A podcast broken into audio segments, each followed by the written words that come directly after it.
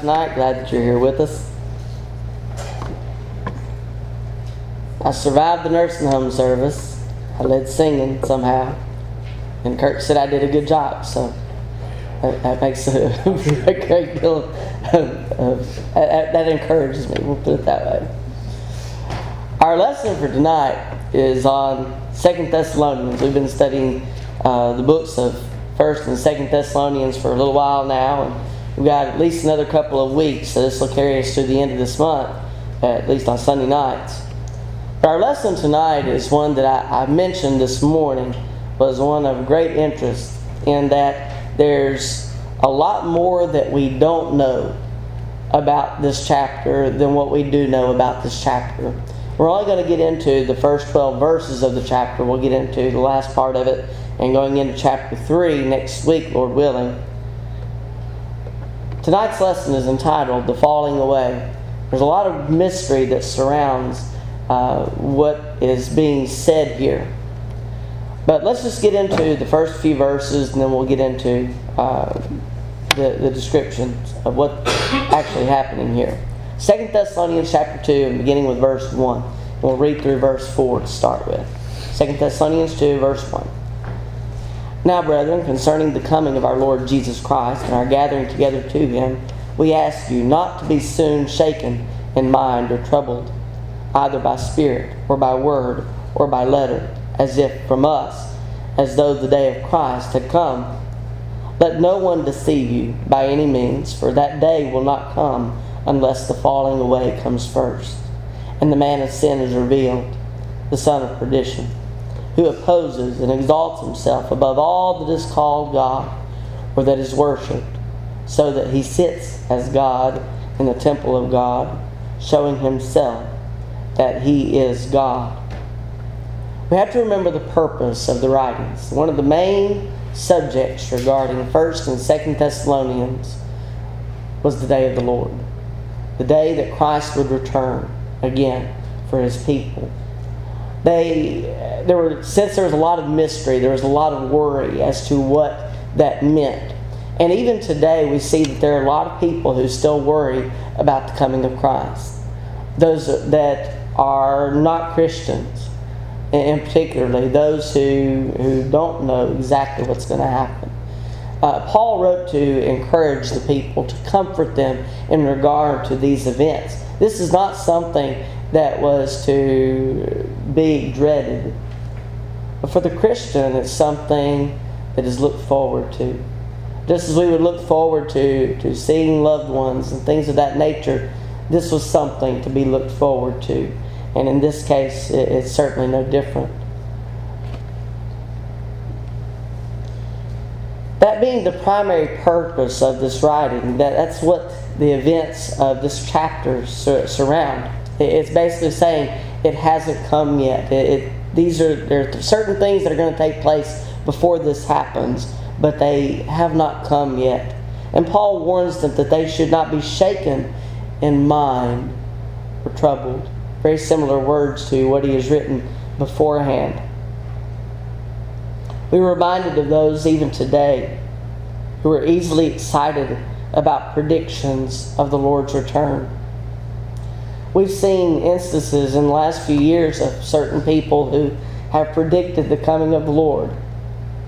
They've tried to predict the date and say, This is the time that the Lord will return for his people. And what happens is people get all excited about it. Excuse me. They get excited and they quit their jobs, they sell possessions and things of that nature, thinking that the day of the Lord is coming. Paul warned them not to do that. He warned them not to be easily excited in that way. I think I'm going to need my water. I have to get it in a minute. Many will sell their possessions and quit their jobs. Paul's warning was that they not believe these false claims and, and allow themselves to be driven to madness. Christians are to be soberly watching and waiting for his return. Thank you very much.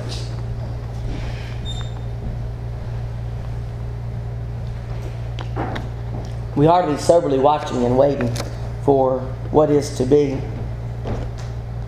Paul begins his Galatian letter Galatians chapter 1, verses 6 through 9, with this. Galatians 1, beginning with verse 6. I marvel that you are turning away so soon from him who called you in the grace of Christ to a different gospel, which is not another, but there are some who trouble you and want to pervert the gospel of Christ. But even if we, or an angel from heaven, preach any other gospel to you than what we have preached to you, let him be accursed. As we have said before, so now I say again if anyone preaches any other gospel to you than what you have received, let him be accursed. Basically, the premise of what Paul is writing is that Christians should not believe everything we hear. There are going to be rumors of certain things. There are going to be signs that, that people look at and think, well, this is the, the time. Don't believe everything you hear. He gives them an idea of what would be faced before Christ would return. And this is where there's a lot of great mystery, a lot of things that we don't understand uh, about what he is saying. First of all, there would be a falling away. What is the falling away? Basically, it would be a great apostasy of, of some kind that was to arise from within the church. A great deal of, uh, a great many people that would leave the church or leave the service of God for one reason or another. We don't know exactly when that would be. Uh, we don't know if that's happened yet. We, uh, we just don't know a lot about what this would be, except that it would be a great apostasy of some kind. Similar is mentioned in Hebrews chapter 6, and many connect this passage to it. Hebrews chapter 6, verses 4 through 6. For it is impossible for those who were once enlightened and have tasted the heavenly gift and have become partakers of the Holy Spirit and have tasted the good word of God and the powers of the age to come, if they fall away, to renew them again to repentance, since they crucify again for themselves the Son of God, and put him to an open shame. From what we read of in, in Hebrews, this is not referring to the falling away, the great apostasy. This is more of an individual type thing. Uh, but those who have known God, those who, it says, have tasted the good word of God and the powers of the age to come, if they fall away, to renew them again to repentance, it, it would be very difficult to do that, since they crucify again for themselves the Son of God and put him to an open shame. This is on an individual basis, but it does show us that one person can fall away and it shows the consequences of those actions, we must be aware that as individuals, we can fall away from God. Although that, that may not have anything to do with the great falling away that we read about in Second Thessalonians. The man of sin is mentioned. He was to be revealed, the son of perdition. Who is the man of sin? Who is the son of perdition? Again, we don't know. Some apply this to Roman Catholicism, looking at the Pope maybe even as the man of sin. Although there are some, some things that, that would say that that's not the case. Again, it's impossible to know for sure who these things are referring to. Another theory that I found was that this might be a principle that this is a principle that would work to set aside God's law and order, establishing its own, leading to the ruin and perdition of people or itself. What we do know is found in verse 4 who opposes and exalts himself above all that is called God or that is worshiped, so that he sits as God in the temple of God showing himself that he is God. And to go beyond what we read here would be mere speculation. One interesting thing that we find in Scripture about the son of perdition is that Judas was also referred to as a son of perdition. In John chapter 17 and verse 12, while I was with them in the world, I kept them in your name. Those whom you gave me, I have kept and none of them is lost except the son of perdition, that the scripture might be fulfilled. One thing that we know about Judas is that because of his crime, because of what he did, and because he did not repent, his fate was condemnation. And that was the same as the son of perdition mentioned in 2 Thessalonians chapter 2 in verse 4. And then we get into the last part of the chapter about the lawless one. Who is the lawless one? Again, we do not know. But let's read the verses. 2 Thessalonians chapter 2 and beginning with verse 5 and reading through verse 12. Do you not remember that when I was still with you, I told you these things? And now you know what is restraining, that he may be revealed in his own time. For the mystery of lawlessness is already at work. Only he who now restrains will do so until he is taken out of the way. And then the lawless one will be revealed, whom the Lord will consume with the breath of his mouth and destroy with the brightness of his coming The coming of the lawless one is according to the working of Satan, with all power, signs, and lying wonders, and with all unrighteous deception among those who perish, because they did not receive the love of the truth, that they might be saved. And for this reason, God will send them strong delusion, so that they should believe the lie, that they all may be condemned who did not believe the truth, but had pleasure in unrighteousness. Going back to verse 5, it says, Do you not remember? We are obviously in the dark regarding the things that Paul taught them while in their presence. We don't have a record of what he had to say, but he asked them to remember, to recall what he had already taught them. Because they had additional teaching, they understood this better than we can. And sometimes that's the case in Scripture. Some things it's just hard for us to understand, but to those that it was written to, it's much easier for them to understand it. Our understanding, though imperfect, is everything we need to know to have at least a basic understanding of what is being taught here, to know what God wants us to know. In verses 6 and 7, we read that this lawlessness was being restrained. How was it being restrained? Who was doing the restraining? One thing that, that we do understand about these verses is that God was in control and would only reveal the mystery of it when He was ready. God is always in control of our surroundings, and in this case, it is certainly no different. This lawlessness was in His control. His restraint would not be ended until it was taken out of the way. Again, all of these things would happen before the return of Christ.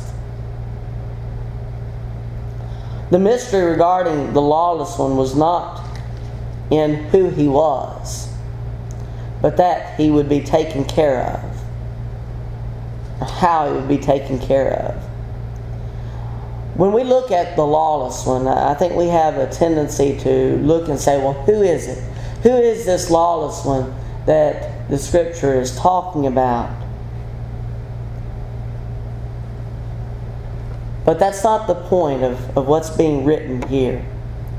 It's to point out that the lawless one was taken care of. He would be destroyed at the brightness of his coming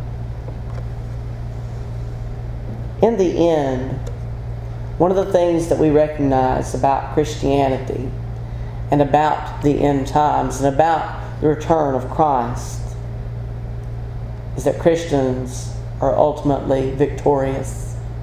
This lawlessness would be taken care of. There is no need to worry in that regard. Romans chapter 8, verses 31 through 39.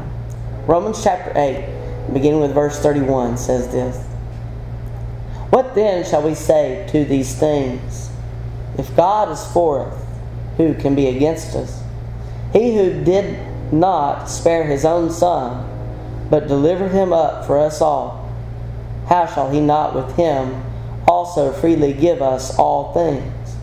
Who shall bring a charge against God's elect? It is God who justifies. Who is he who condemns?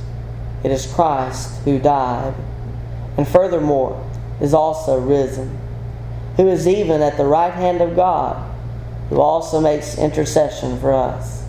Who shall separate us from the love of Christ? Shall tribulation, or distress, or persecution, or famine, or nakedness, or peril, or sword? As it is written, For your sake we are killed all day long. We are accounted as sheep for the slaughter. In verse 37, Yet in all these things we are more than conquerors through him who loved us. For I am persuaded that neither death, nor life, nor angels, nor principalities, nor powers, nor things present, nor things to come, nor height, nor depth, nor any other created thing shall be able to separate us from the love of God, which is in Christ Jesus our Lord. Christians are victorious. So, the lawless one and this lawlessness that is referred to in 2 Thessalonians chapter 2 is something that we should not fear, knowing that God is in control. The lawless one would come in the power of Satan, that is, supernaturally, as read in verses 9 and 10. Jim Shearer had this to say about these verses Power indicated the supernatural force behind the miracles. Signs pointed to something beyond themselves. Wonders were things that amazed man, which man could not explain. Lying went with all of these. So as we look at verses 9 and 10, the coming of the lawless one is according to the working of Satan, with all power, signs, and lying wonders, and with all unrighteous deception among those who perish because they did not receive the love of the truth, that they might be saved. Whenever we look at all these things, again, these things are in God's control. These things were, were done in the spirit of deceit.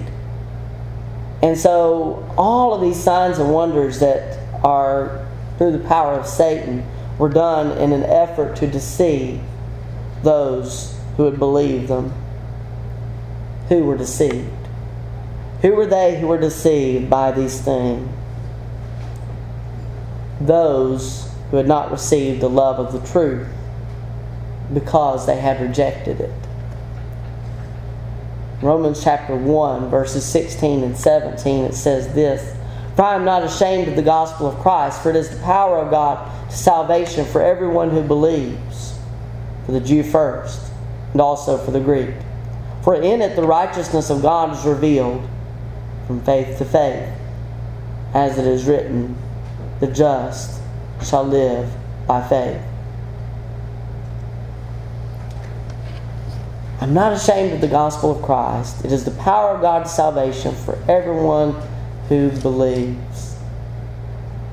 These who were deceived were those who did not believe. They had not received the love of the truth because they had rejected what had been presented. As we get into verses 11 and 12, and for this reason God will send them strong delusion, that they should believe the lie, and that all may be condemned who did not believe the truth, but had pleasure in unrighteousness. We be careful not to misunderstand what is being said here. God does not send this strong delusion as much as He allows those things to be believed.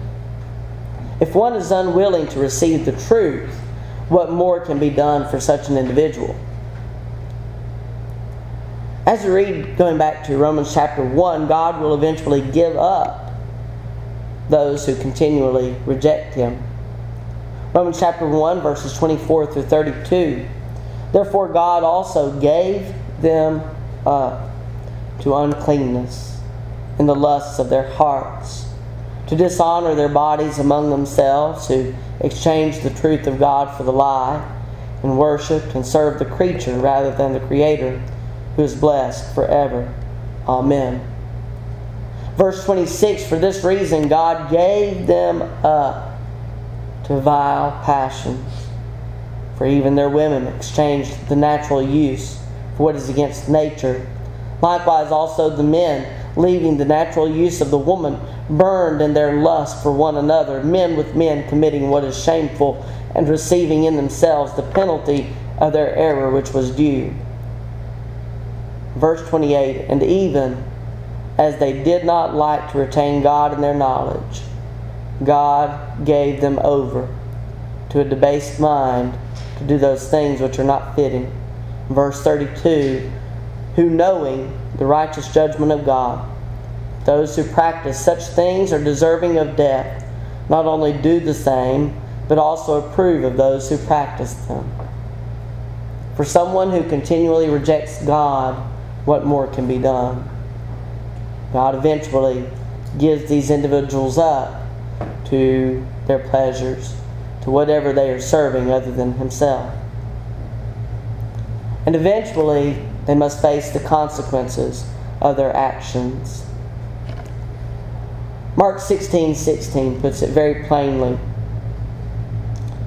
He who believes and is baptized will be saved, but he who does not believe will be condemned. Anyone who does not believe, does not obey the Word of God, cannot be seen as righteous in His sight.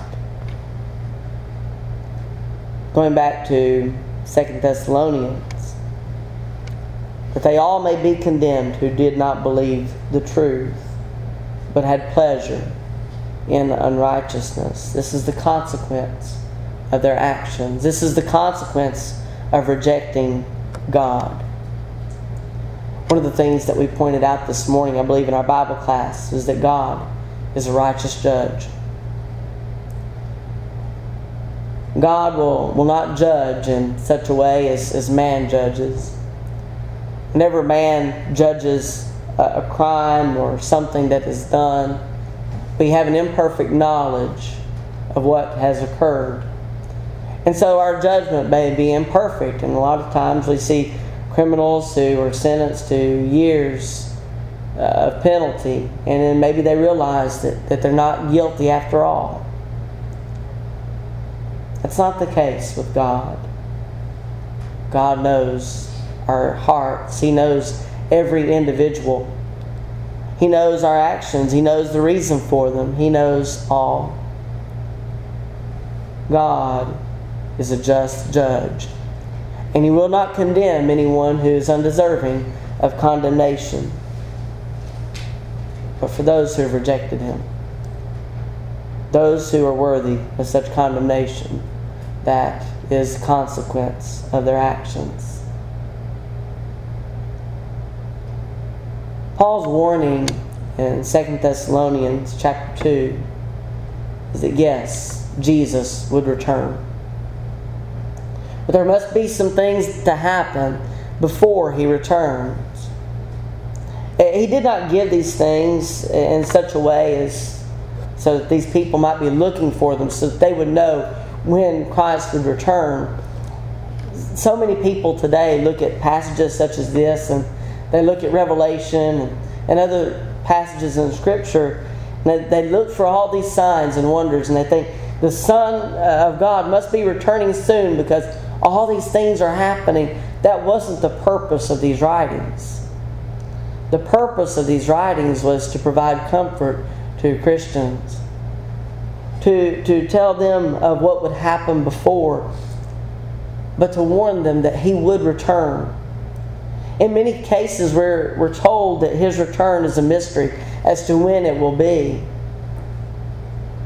But we are to be ready, knowing that Christ could return at any time. We are to be sober, watching, waiting for the Lord to return.